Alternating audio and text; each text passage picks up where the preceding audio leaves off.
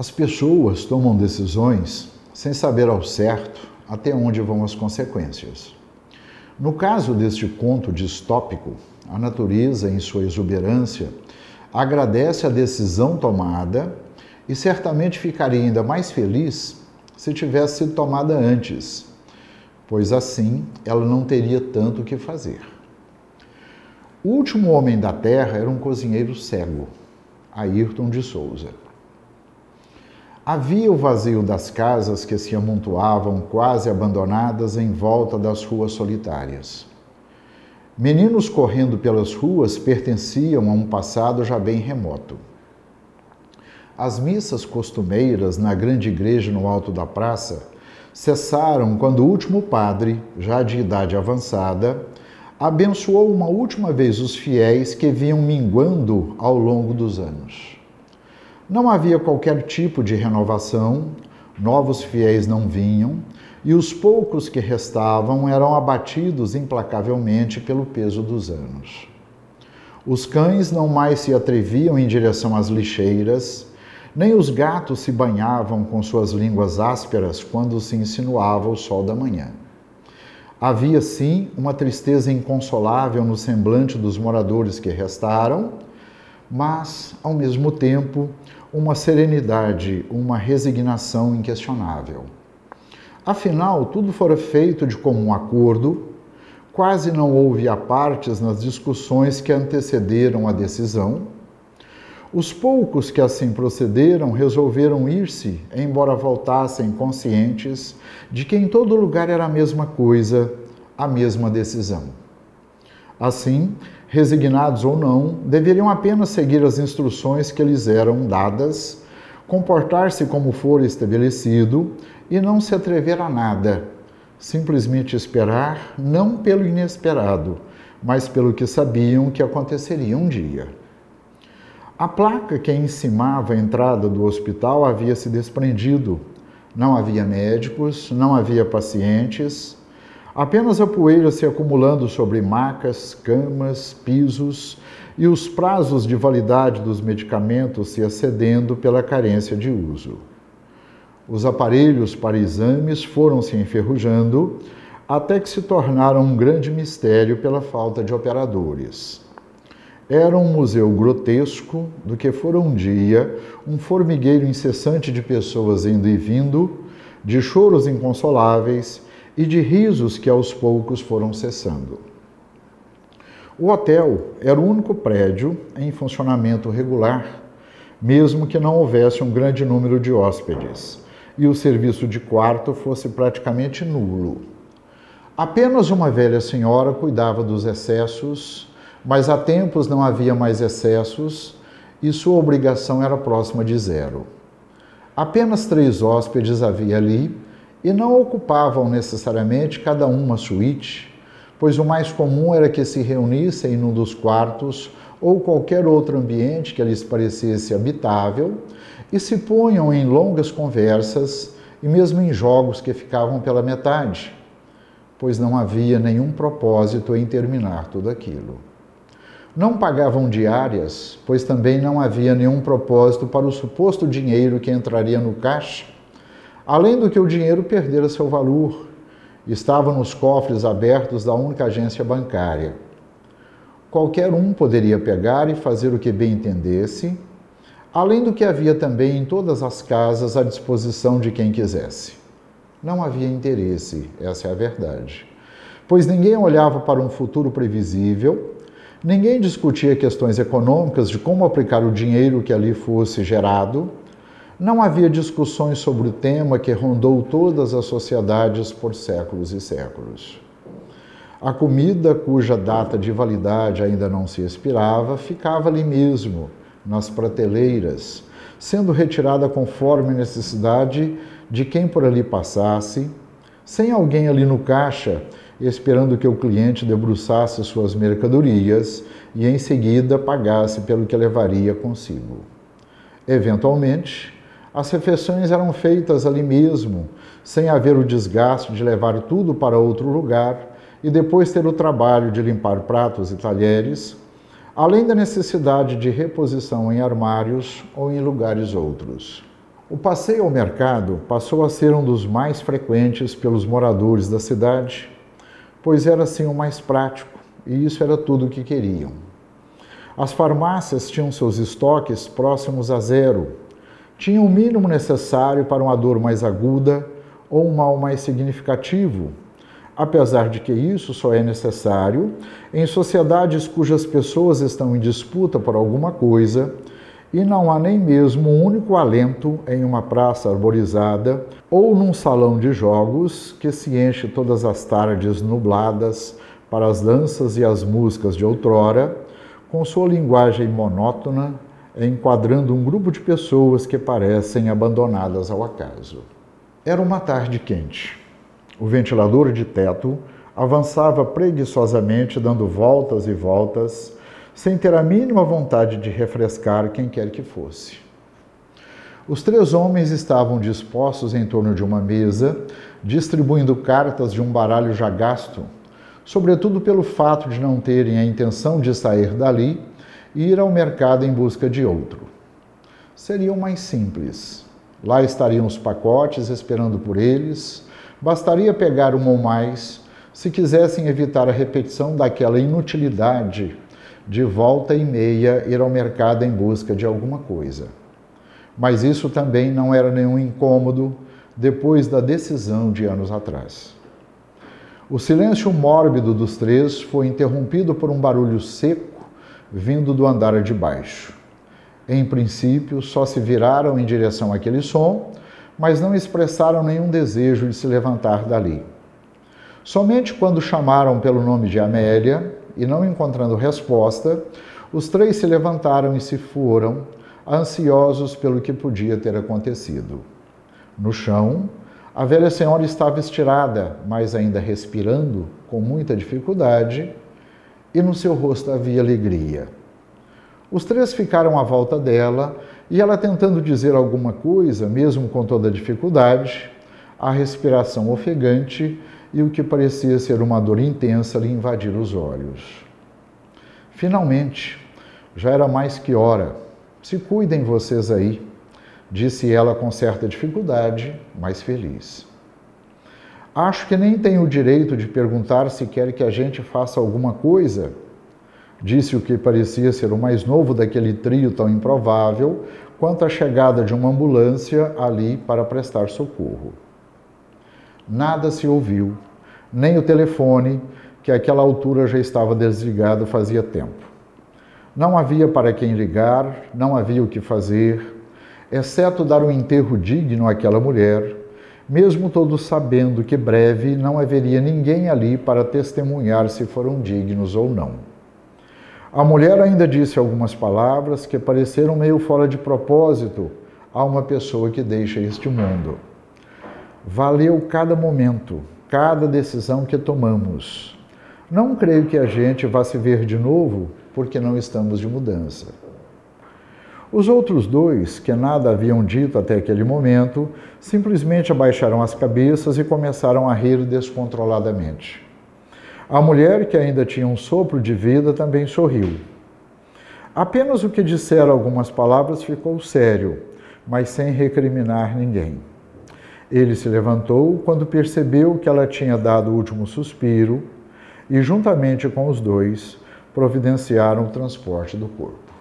Não houve necessidade de uma funerária por perto, já que não se afastavam muito de onde se hospedavam, e providenciaram caixões que ficaram já à disposição das eventualidades como a que acabara de ocorrer. Fizeram os preparativos e levaram o caixão até o local adequado ao sepultamento não era propriamente um cemitério, era apenas o quintal de uma casa em frente ao local onde estavam, mas era o que tinham decidido. Os corpos não ficariam expostos ao tempo, inclusive às ações de animais que pudessem passar por ali, mas também nada de excessos, de sofisticações. Tudo se apresentava simples como tinham acertado. O resto do dia foi consumido no bar do hotel, que ainda funcionava de maneira precária, e velhos filmes numa televisão alimentada por um aparelho desses que tem algumas possibilidades de ainda transformar em imagem alguns dispositivos que lhes são introduzidos. Os filmes eram sempre os mesmos, já que há muito não se produzia nada de novo. Os estúdios foram fechando, os canais de TV foram saindo do ar, as livrarias já não mais existiam, o que se encontravam eram os mesmos clássicos de outrora que fizeram tanta gente sonhar e imaginar um novo mundo. O que se via, no entanto, ali não era exatamente o que as mentes mais férteis haviam imaginado. Um dos três moveu-se para a frente, onde havia um maço de cigarros. Tirou um e acendeu. Após uma longa tragada, foi interrompido por um dos outros dois. Você não tinha parado com isso? Sim, há 20 anos, respondeu tranquilamente. E por que isso agora? E por que não? Questionou com indiferença. O silêncio foi a resposta. Simplesmente não houve argumentações, uma vez que cada um tem a liberdade de escolher a forma como vai deixar este mundo. Os três passaram a tarde ali em frente à velha TV, mal trocando palavras, cada um em si mesmado, relutando até em olhar para os vizinhos. Já haviam se acostumado àquele quarteto, apesar de cada um ter suas ocupações. Agora não mais haveria a única presença feminina por ali. Mesmo tendo já ultrapassado várias barreiras da existência e não despertando mais o interesse daqueles homens, ela era a única e agora simplesmente deixava de existir. A noite prometia bem mais que as luzes coloridas acesas ali no imenso salão do hotel, que certamente recebera várias dessas festas em seus tempos de glória. Não havia grande movimentação, apenas dois homens desfilavam em seus fraques, sorrindo um para o outro, como se estivessem esperando a entrada triunfal de inúmeras estrelas do cinema pela porta da frente entalhada em madeira de lei, que já começava a dar as primeiras mostras de desgaste. Mas nem por isso perdia sua majestosa elegância e testemunhava de maneira soberba os convidados que por ali passavam, ou mesmo simples hóspedes em algum momento festivo do hotel. Pelo borbulhar do líquido nas taças, os dois bebiam champanhe, e desfilavam de um canto a outro, fazendo gestos em direção a pessoas imaginárias. Após se movimentarem com insistência, decidiram por se sentar à grande mesa, que já estava posta para um inusitado jantar.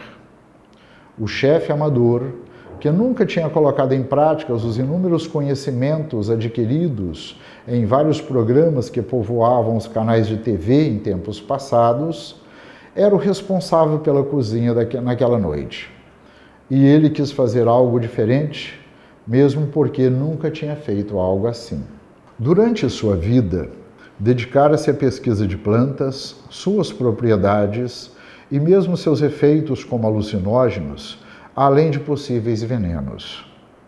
Poderia ser dito que ele tinha saído daquela década em que os hippies tomaram conta do mundo com suas propostas de paz e amor e coisas do gênero.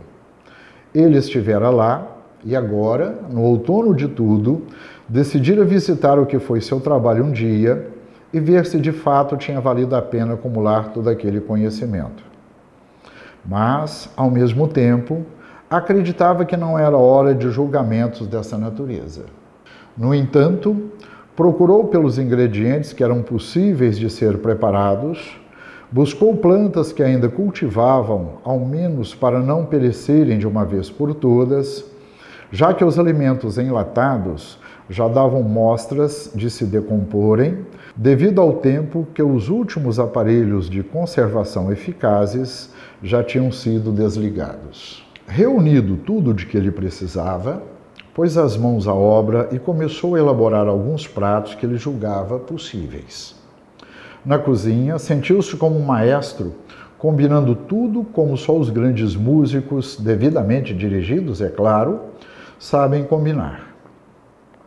Um pouco de música também não fez mal e ele ouviu Chopin, precisamente os prelúdios que o acompanharam por toda uma existência. Depois de horas a fio, naquela labuta, ele finalmente concluiu sua obra e era o momento de anunciar que tudo seria servido. Lá no salão, Os convidados já estavam impacientes, pois desde a partida da única mulher que ali havia, não tinham tido uma experiência como aquela e, portanto, andavam de um lado a outro até o momento em que o cozinheiro invadiu o salão, abriu um largo sorriso e sentenciou: O jantar será servido de imediato.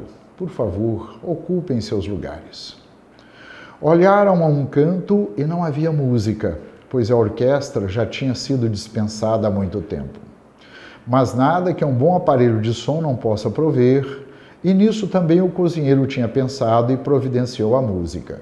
Assim, a felicidade parecia ser a tônica daquele momento, e uma nova garrafa de champanhe foi aberta e todos beberam num brinde simbólico ao que iriam comer, a grande obra do grande chefe, ainda um ilustre desconhecido no campo da gastronomia e, destino traçado, não seria nunca conhecido a não ser que ele próprio deixasse isso ali registrado. Vaidades à parte, foi servida a entrada e em seguida o prato principal, composto de inúmeras folhas de cores diferentes e sabores diversos. Pensei em algo mais leve, afinal devemos pensar na saúde, ponderou ironicamente o chefe. Uma sonora gargalhada foi ouvida somente pelos três e dada por eles mesmos, aprenderam a rir de si mesmos, o que é a melhor forma de se viver. Provavelmente, o fígado, nesses casos, é o último a parar de funcionar. Mas, junto com aquela imensa salada, havia também algo de outros reinos, o que dava um tempero diferente. E todos se puseram a comer, exceto o cozinheiro que ficara de pé, com sua taça de champanhe, bebendo devagar e observando os outros dois se saciarem compulsivamente. A sobremesa não chegou a ser servida, pois algum tempo depois estavam os dois ali apoiados sobre a mesa, com os olhos perdidos na imensa parede ocre à frente deles, enquanto as cortinas, já corroídas pelo tempo, balançavam por trás das janelas de madeira. Os dois não tinham mais vida. O cozinheiro olhava para os dois com um olhar de não entender absolutamente nada, ou de entender tudo e ser a única testemunha possível. Não havia perícia para saber a causa das mortes, mas uma das folhas chamou a atenção do velho cozinheiro. Nos seus tempos de botânico, aquela folha era das mais temidas por seu alto teor de veneno. Mas já fazia tempos que ele não recorria a seus livros e pegar aleatoriamente as folhas no pequeno canteiro, sem se importar com aquela que se insinuava por entre as outras, vinda do outro lado da cerca e sorrateiramente se destacando pela sua cor intensa e seu cheiro sedutor. O cozinheiro ainda olhou para ela, mas nada era possível de ser feito, só mesmo reconhecer que aquela planta tinha sido a causa da morte. Num gesto mais que inesperado, ele ergueu a taça depois de enchê-la novamente e brindou aos outros dois. Saiu tranquilamente, após apagar as luzes do salão atrás de si. Afinal, os mortos não precisam de luz e sim de paz. Lá fora, havia promessa de chuva e ele se dirigiu ao seu quarto, observou cuidadosamente se tudo estava exatamente no seu lugar e deitou-se. Seu sono foi profundo. O tempo passou como sempre, sem trazer nenhuma novidade. Aquela alma solitária diante de um copo de uísque mais que envelhecido, pois há muito havia deixado de ser fabricado e só restava o estoque no mercado a que recorria quando buscava algo diferente para saciar até mesmo a curiosidade. O cigarro, em uma das mãos, indicava o retorno do vício depois de anos a fio, retido apenas na memória, quando se considera que o vício é muito mais um hábito de repetição que se insinua pelas fendas da memória e do pensamento e não, como pretendem alguns, uma ligação com algo físico.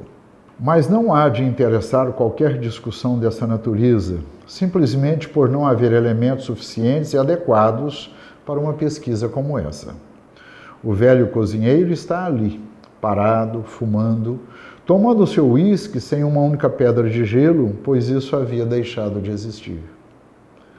Um tímido fio de sol entra pela janela que desponta ao final do velho corredor, percorrido insistentemente nos últimos tempos, como uma caminhada costumeira a um jardim florido. O desgaste no chão de madeira é nítido, as cortinas na janela parecem se segurar em desespero, restos de comida se acumulam no canto da porta. Ele, por sua vez, tem a rotina de colocar ao lado de fora em uma bandeja o que não ingeriu durante as refeições. Naturalmente, espera por um criado imaginário que irá recolher tudo mas isso é só a imaginação de quem olha para os restos que se acumulam e percebe que há restos de tempos que se esquecem por terem sido há muito tempo. Não há odores, pois ele mesmo se encarrega de borrifar algo que impedirá o ar de ficar corrompido. Afinal, a dignidade deve ser a companhia mais constante a ser desfrutada a qualquer tempo. Ele anda vagarosamente, pois já não tem a destreza de outrora. Seu corpo é apenas o fiapo magro do que já foi um dia, ao menos é o que diz o retrato cuidadosamente dependurado ali no quarto, e se aproxima da janela ao fim do corredor. Com suas mãos trêmulas, ele abre a janela e seus olhos, há muito tomados pela escuridão do interior do hotel, são assolados pela intensidade da luz do sol. Naquele momento, ele não vê absolutamente nada, nem a fragilidade da madeira da janela. Suas pernas penam para sustentá-lo e ele, involuntariamente, avança à frente e o que ocorre é visto simplesmente como uma fatalidade, pois não há ninguém para ver. O desequilíbrio toma conta do corpo já combalido e ele cai de uma altura considerável a alguém naquele estado. Lá embaixo, acostumando os olhos à nova realidade, dá uma última olhada e o sol parece sorrir para ele, e em seu delírio, imaginando que seja um sorriso de gratidão. Em seguida, apagam-se as luzes em definitivo. De agora em diante, não há testemunhos de mais nada, simplesmente o que a mente é capaz de construir na sua habilidade inquestionável. Lá se foram os bons meses, desde que o cozinheiro serviu os amigos e depois teve o infortúnio de cair do segundo andar e quebrar algumas partes que, àquela altura, seria impensável a recuperação.